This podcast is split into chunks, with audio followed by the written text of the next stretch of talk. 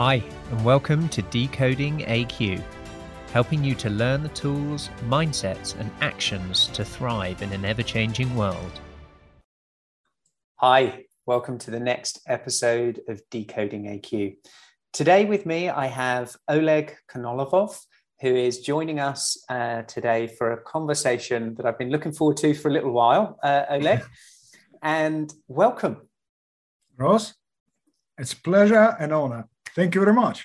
Thank you so, for inviting me. For people, uh, Oleg has been described or named as the Da Vinci of visionary leadership. And many legal authorities have named him this way. He's worked with a variety of organizations. He's a thought leader, author of a number of books. He's a speaker. In fact, his books include The Vision Code, Leaderology, Corporate Superpower, Organizational Anatomy, and Hidden Russia as well. So for 25 years, you've been inside experience, uh, you know, actually operational inside businesses, as well as now consulting for many of the largest organizations on the planet. So I am delighted to start our conversation off by how did somebody involved in the fishing industry end up as the Da Vinci of visionary leadership?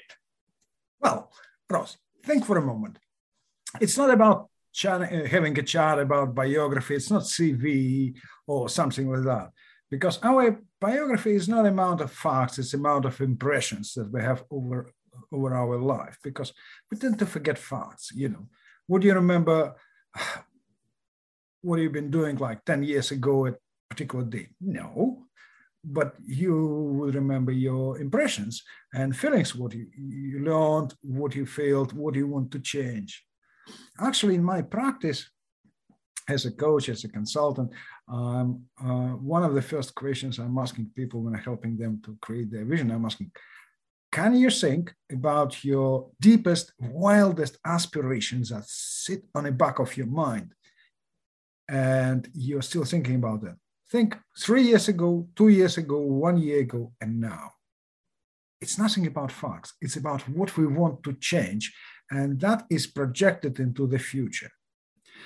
Be- again, another thing, if we look at biography as a statement, you know, uh, the first thing that is one of those famous HR questions. How comes you appeared into that position? It's more or less, it's like why you are good. And you just in position to defend yourself, to defend your ground, I'm good, or well, take me, you know, just like you're in a, in a rough position because you're defending your past. But there's nothing there. It's all about how I could create something. So the main question is how, because it's positive. It's about how I could do something different tomorrow or in the future. So it redefines every day it redefines you tomorrow at every stage of your life. Therefore, the approach is different. It's just a matter to keep your eyes and ears open. You know, in our conversation before we discussed, one of the best traits of great leaders, yes, they're great learners. We all know this. But the, first of all, you can't learn without listening. And the best top leaders I know across the globe, they're all brilliant listeners. They're catching the essence. It's painful and it's change. Here I could add value to people. Here comes, and they're creating beautiful solutions. And they become better themselves. And what's important, they're delivering what people are really looking for. They're not just offering something they, they don't need to, to have, you know when I, I, guess one of the challenges that people have when they're setting their vision is what kind of eyesight they have. You know, do they have eyesight that looks at their past, looks at their biography, looks at the pieces and says, ah, this is a plot I've been, therefore these are the options open to me? Or are they able to let go and start afresh? It's a bit like we say to young young people, the world's your oyster. Why don't we say the world's your oyster when you're 50? when you're 60, when you're 70, uh, to what's ahead of you? What vision could you create? And I'm interested if throughout even just your career and your story, maybe some pivotal moments where what you envisaged, what your vision was that you set, and it may be shifted or changed? Um, what were some of those things that influenced that, that opened you to a new direction from maybe a corporate ladder to then maybe a different direction for you? That's actually a brilliant question, Ross. All people, great people uh, that I know, they all have gone through the tough experiences. They're just not opening much. They're not talking much about this, but regardless whether they've been born with a silver spoon in the mouth or not. Well, the road to success is not very smooth. it's quite bulky, rough, and with a lot of bumps. And I've been through that stage myself a few years ago. And I do remember sitting in Birmingham in a coffee shop in just like, oh, I had a tough time, really tough time and uh, something struck me. And what is greater, my problems or my goals? And I realized, okay, my goals times greater because all the answers are in the future. Stop thinking about the past. You know, in a way, I always tell to my wife when she's not happy about me, I'm not ideal, I'm not perfect, but I'm cool. So whatever happens in the past is just cool you know, but I will become stronger, better for tomorrow, and I will reach my goal. And that was quite a pivotal moment for me because I defined it's only me who decide what kind of future I will have, not anyone else, no circumstances. Your goals, whatever you do in organization or in your personal life, must be much greater than problems.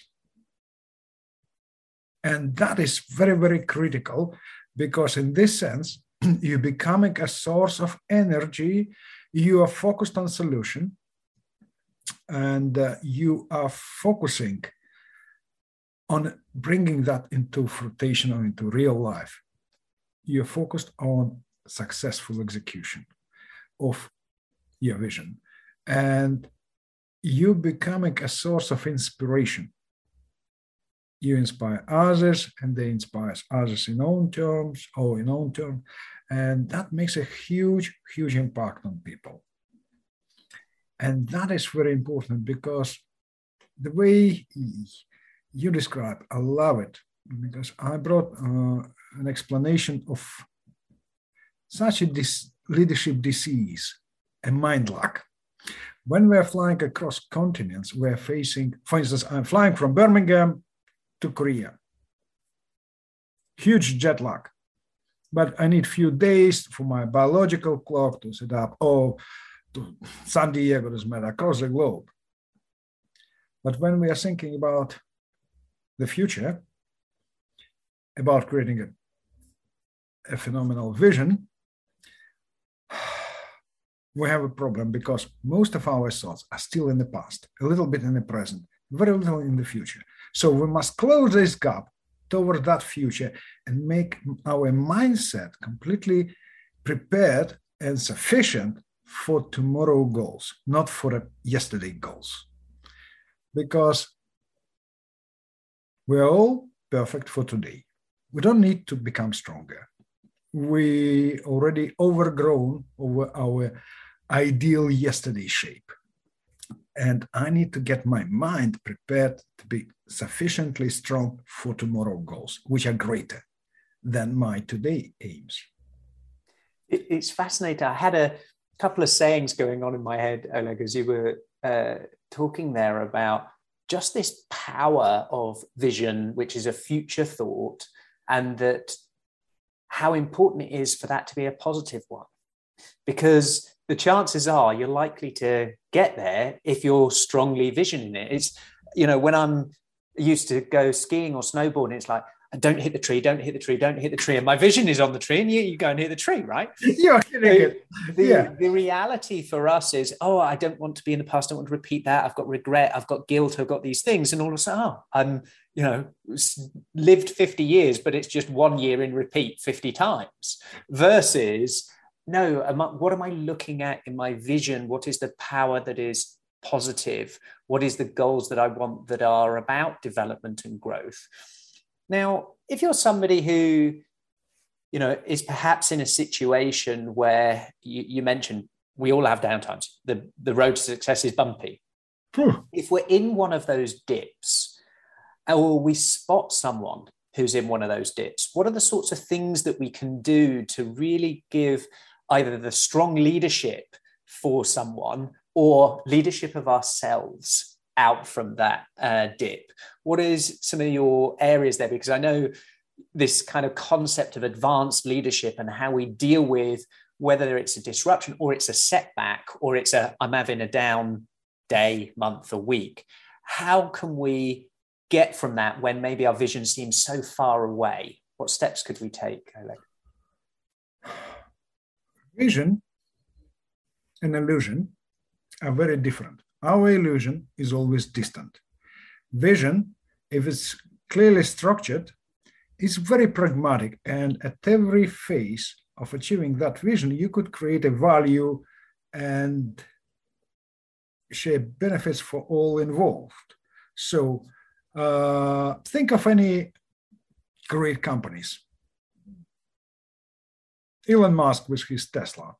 He started with one model, then another model. So it's steps.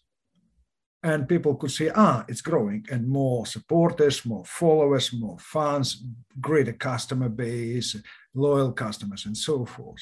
When it's just illusion, it's always distant, never reachable. It's just like unnecessary gift. You don't need that. or if we talk in a way of a personal life, if you sit with your spouse and you say, hey, we have troubles before, let's work together to make our family really happy. The next morning, you will see that difference because he already will be smiling to each other, you know, instead of just like grumpy, no, my coffee is not ready, what's wrong? You know, you becoming a source of value on a way to your final vision or greater vision. So it's an ability to add value every time. And that will define very important, two very important aspects. First, stimulus of your vision, because the core aim of uh, or role of leadership is act for people and with people and for their needs. And a second, because you're creating value for people and with them. Vision comes when you conscious awareness of a problem that you want to solve for the benefit of others, reaches its peak. Like for your family, for your organization, for your society. And the second would be scaling. Scaling, it's not about bashing through the doors and uh, we want to expand into new market. We'll spend a ton of money on marketing because it's needed, you know, just like to engage everyone. No. When you do a great, you, when you are clear with what value you create at every day and you're adding value here and there, your vision, vision will grow. Many companies, brilliant companies, are hardly spending a lot of money on marketing and advertisement because their product is valuable. What they do is valuable and people saying could you come over to our market? Could you open a shop in our city? Or you know can you run such and such campaign at our you know society? That is immediately hits to core criteria of vision immediately because it's a value. Vision is very pragmatic but what's important to think because i love the topic of your podcast ross. What i'm always saying it's not about what kind of a vision you will create. It's about how your vision will impact you. Because vision is a very interesting creature.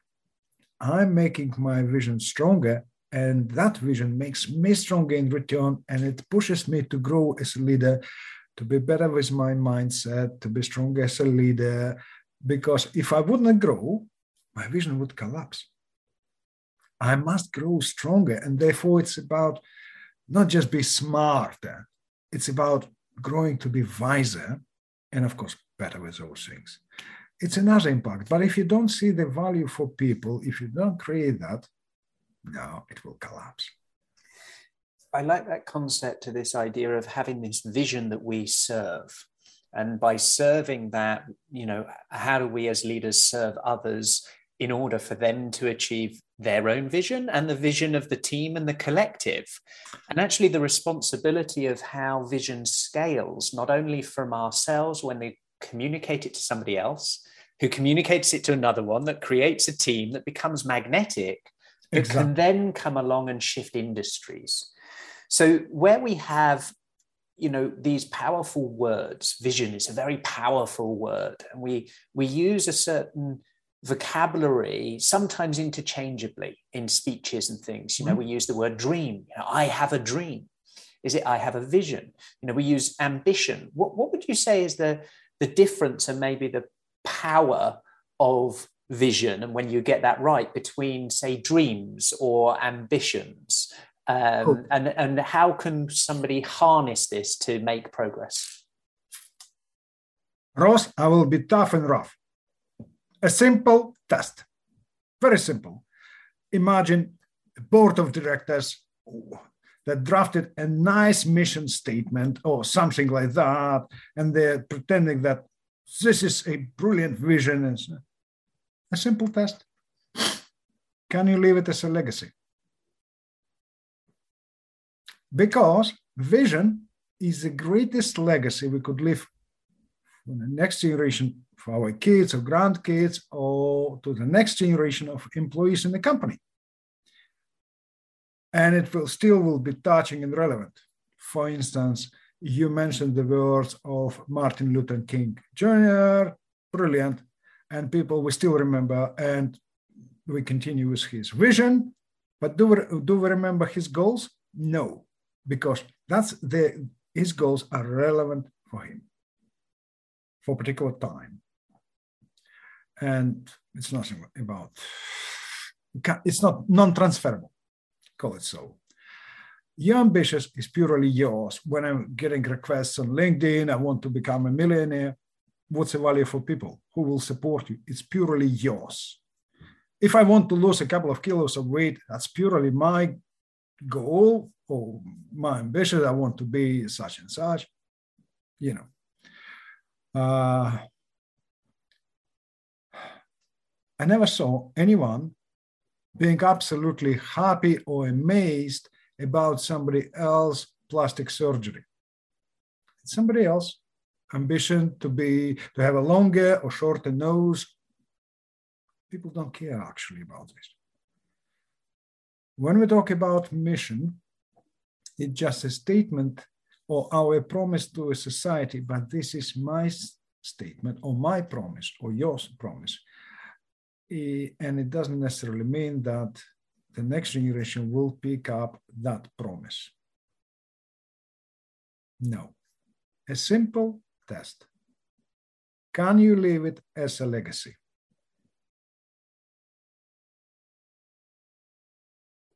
I like that. And I'd love to um, test something out with you. Okay. Uh, so we, as a as a company, and what what Mike and I, when we founded the business, one of the things that has resonated most has been our MTP, and that's a massive transformative purpose. It was after I read the book by Salim Ismail called Exponential Organizations. And that I think it came out maybe 2014 or 2016 or something. When I bought it, I was running a brand agency. I gave it to all the directors, and we were like, ah, "This is really up my street. How do we take you know these inert things called exponential technologies and pl- apply them to something that's of value, some some purpose?" So I'm going to share our our MTP with you that we have, and let's put it through that test of is okay. that is that a legacy? You know can it be a legacy and what may it be? And so for us uh, we have to inspire and empower every human with the skills to adapt and thrive ensuring no one is left behind in the fastest period of change in history. So that's you know our, why do we exist? We exist because we're in this period of of of historical proportion of accelerating change. what we see as one of the challenges in there is that many people are at risk of being left behind in whatever sense is relative to them. And therefore, our ability to unlearn, our ability to adapt, to be relevant, uh, whether that is in a job that Ross, is Ross, coming back. The First know. part was more of uh, your declaration of your cultural values. Okay. Which are critical because values is how we see relationship with others and this is a verb of action therefore to inspire to help you know that those values are important but now you talk more about pragmatic vision because vision is a multi-dimensional space in the future mm. and it's mm. very functional so you're giving people tools and means how they could make their uh, life better so you are solution provider for certain things regardless of challenges they will face for instance you're saying it's such a challenging war I'll give you such tools, and that is a space where you, yeah. like a safe harbor, you will get it. Who knows what those tools will be? There'll be one set of tools today. Yeah. There'll be and another that, set of tools tomorrow, but that doesn't matter because they're serving this bigger yeah. moving thing that actually maybe never will be done. you know, it will continually expand. Uh, exactly. and be way grow. beyond my generation, in my view, of how do we ensure that people can have a brighter tomorrow than they have today or than they had yesterday essentially is what being alive is i think living a um, you know purposeful life where we're leaving bridges not you know uh, flames is a way in which we should uh, yeah, all conduct. yeah, so if we, we don't come, want to see a tortured land behind no but, no. if but, we come back to the the sort of um, advanced leadership aspects of how we are leading ourselves to a vision that is a, a pragmatic version that is better but also of others in our environmental context right now, of where we've got massive challenges around a disengagement of workforces, uh, and that's showing up in a variety of ways, um, and a massive shift, be that socially, be it because of technology, where we're getting every industry is being disrupted from pandemics to all sorts coming in at this moment. And you, I think, um, shared a number of critical elements, sort of half a dozen critical elements that we need to maybe focus on or think about if we're leaders. Could you share a couple of those with us, Eric? I would say, first of all, every generation is facing different challenges. Yes, we're living in a time where the pace of change is so fast that humanity never faced before. Okay. And something will happen tomorrow, a day after, something new. All seems to me very uncertain. The only certain thing in a certain world you could see is your vision because it still remains certain for your future. And that where pre, uh, people will get engaged when they see that certainty. Because if you're promising something murky, you're doubtful yourself, people wouldn't be around you. I'll give you a simple example. And I, I love being in conversation with Garry Ridge. He is a chairman and CEO of this famous company WD-40. You know, this famous mm-hmm. spray we're all using, you know, to unlock rusty stuff and things like that. Every Formula One team uses it.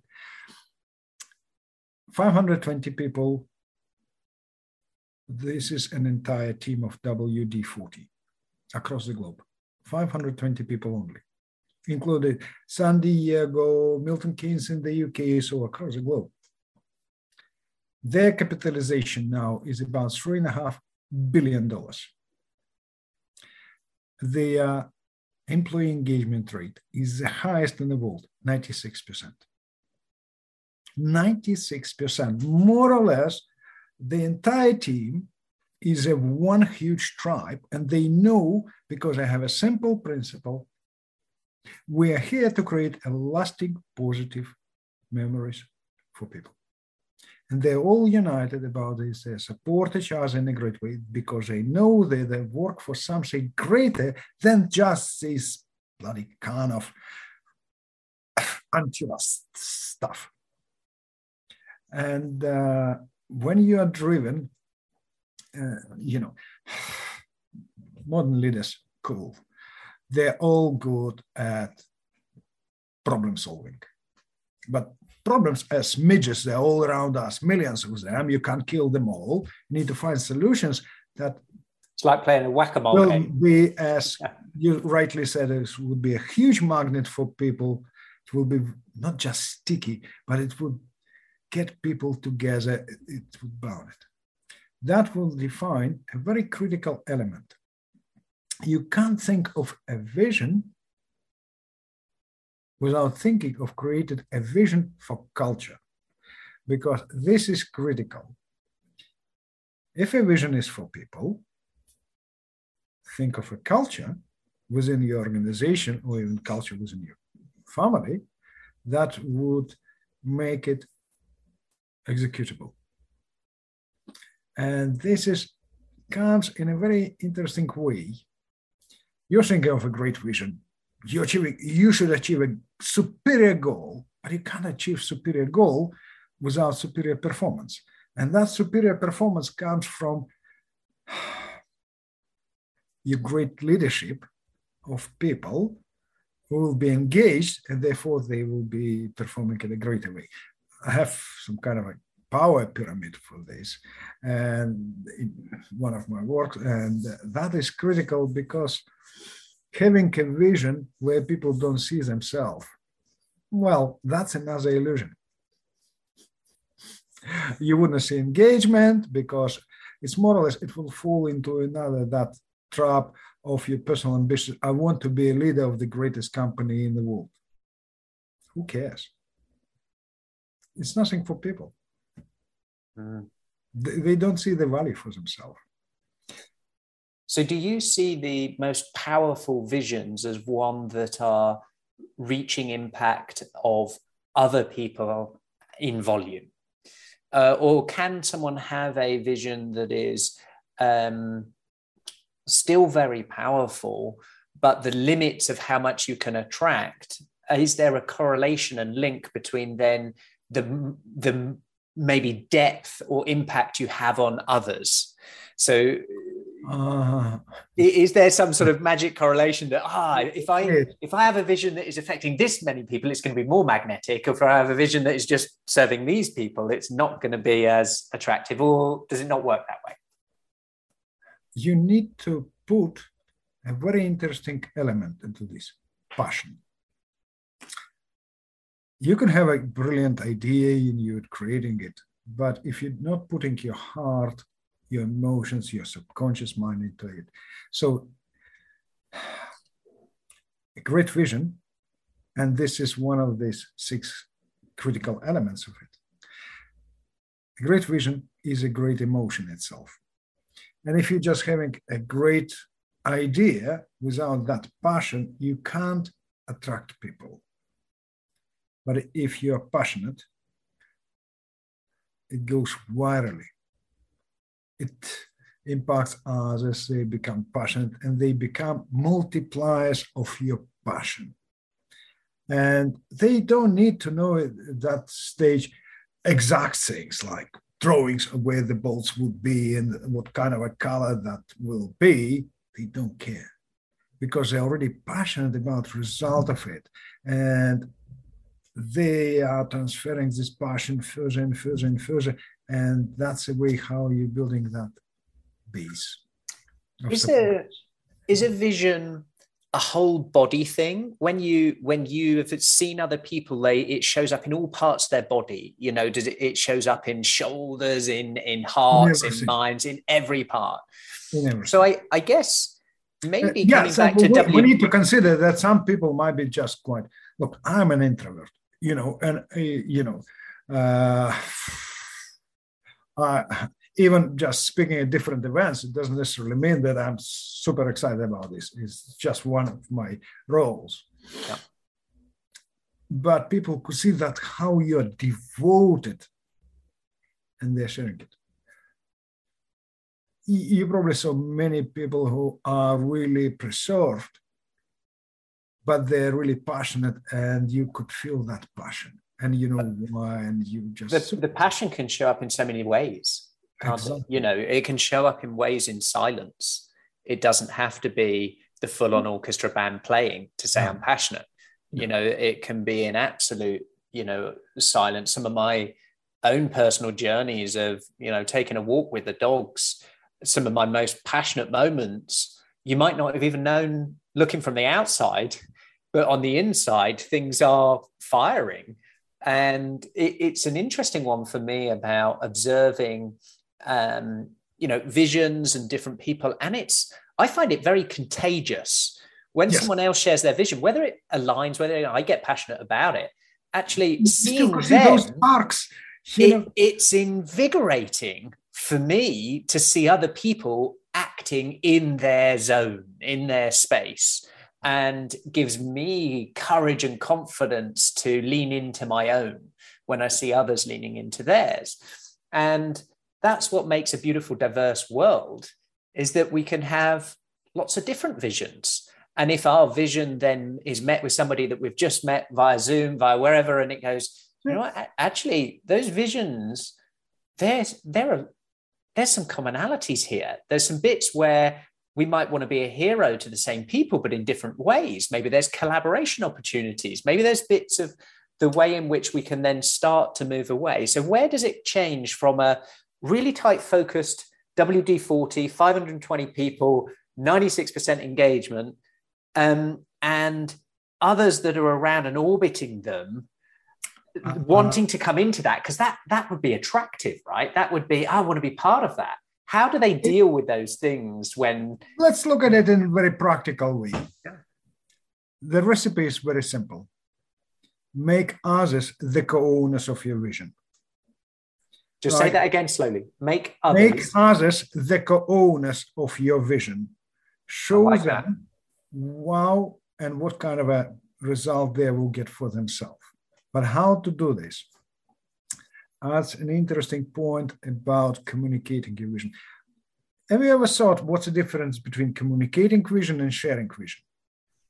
It's actually quite tough, but we communicate facts and we share emotions and stories we communicate facts to get into the conscious mind and we share stories and emotions to get into unconscious mind and when you interweave both right and people feel hey that's interesting even challenging doesn't matter and at the same time i feel that story in which i want to be a main hero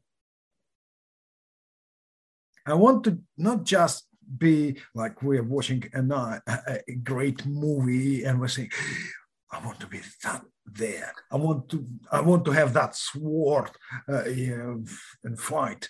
You know, something like that. I want to be that hero. And if you're good at communicating your vision and get people on board and show clearly them that they are not just spectators or passengers, but they're co-owners of that vision, and they will get a result out of it for themselves immediately, they will be with you. I can see a lot of links here, Oleg, between that and sales.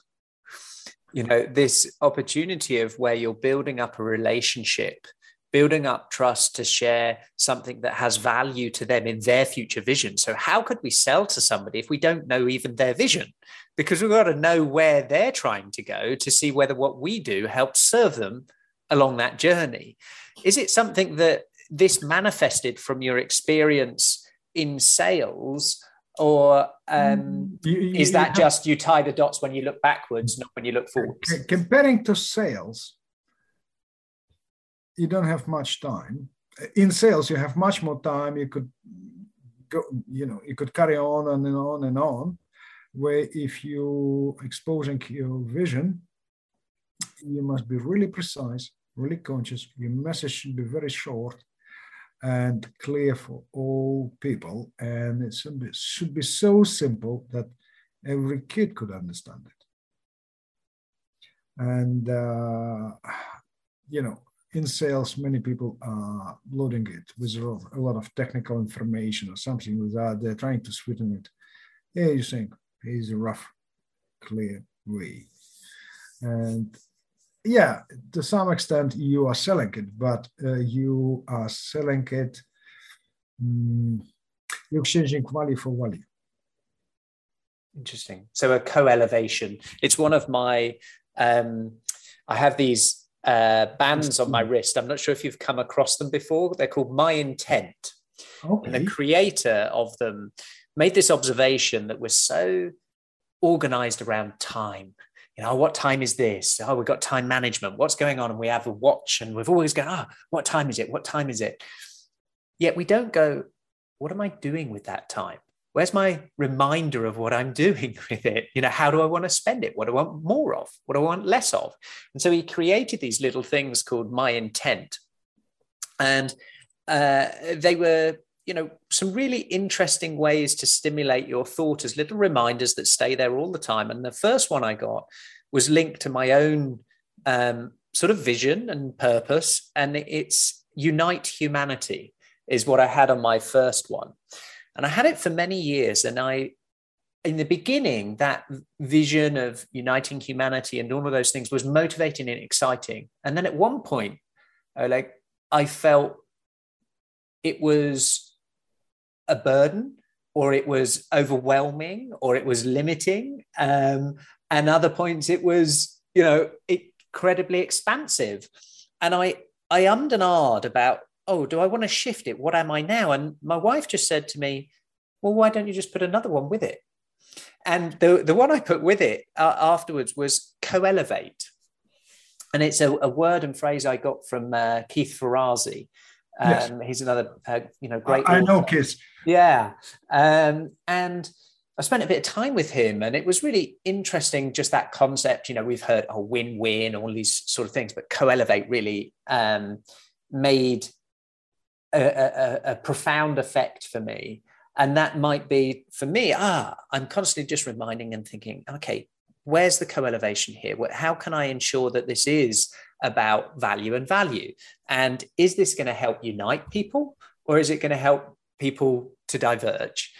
And uh, so that was just something interesting about how do we shape not only our vision, but these cues, these reminders that keep us on track when we're either in a dip or we're on a mountain to either say, we're still humble, we still take out the trash, or we're at the bottom, we're still capable. I'd love it yeah. if you could you share mm. maybe some of your maybe a reflection on that, but then also what's your vision, your own personal vision? so there's two pieces there. Okay. My purpose I will start with a purpose. I'm an explorer. I'm exploring new fields in leadership which never been explored before. For instance, when I came with that book, The Vision Code, it was actually for the first time in humanity, I cracked the code how to create a vision as algorithm and how to look at it, mm-hmm. how to execute it. So I do a lot of research. I do a lot of field tests before I would share it with publicly through the books or by practice. One of the critical elements for me is find solutions, grant solutions for grant problems that would allow an ultimate leap, not just improvement. My vision is create a practical space let's call it for a million leaders across the globe who will become true visionary leaders because vision is not a gift. Is a way of thinking which can be taught trained if leaders prepare to think beyond themselves but it will change the world in a very very different way. Our vision defines our evolution. Goals. Whew, working with my colleague and friend John Spence, we are working on the next book. Already now we're exploring it even further. Therefore, it's goals. My mission not to harm a society, to bring only the value. mm-hmm. and be a good father, a good husband, you know, be a good human for people. And I believe that would be fairly critical. Otherwise, it's all speculation will be just like, I want to, you know, just like, no, no, no. What's the value for people? Yeah. And do you have multiple visions? Uh, can people have multiple visions? Or would you say you have one ultimate vision, a bit like goal hierarchy? You have a big yeah. one and all others should serve towards that. Is that yeah, how vision works best? There are different cases. For instance, uh, I have my own great vision, which I'm working on and I'm aiming to, to achieve it. At the same time as I'm helping uh, executives and people to create their vision, I must be very good at multiple visions, right? Uh, you, in good sense, you can't have, for instance, two visions for a company because they will cannibalize each other and you would you wouldn't focus. Vision demands a clear focus, you know. Uh, but bear in mind, focus is a tool; it's not your goal. And you can't use the same tool for two visions. No chance. It's like I have specs for me, and no one can use them at the same time. No one else, right? And therefore, you better stay aligned with one vision if you're working as a consultant, if you're working as a coach, you must, you better be good with helping people with multiple visions, but you still must have one. Can you have multiple visions for one family? Hmm. But you must be good at helping your kids to develop their visions. That's would be different. Hmm.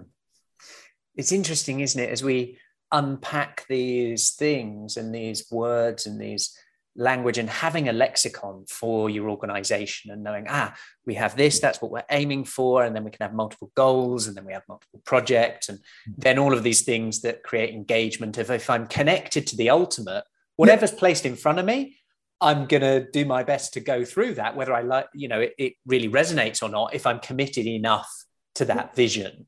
Mm-hmm. And it, it, brings me to the sort of final couple of uh, pieces. So when when we set a vision, there'll be things that we need to protect, things that need to remain the same, and then there'll be other things that we need to change, that we need to evolve. We might need to evolve our way of thinking, our beliefs. We might need to something comes in as an environmental shift that then says, ah, in order to get that vision, you might need to change this because of governance or compliance or various rules of industries shift and change.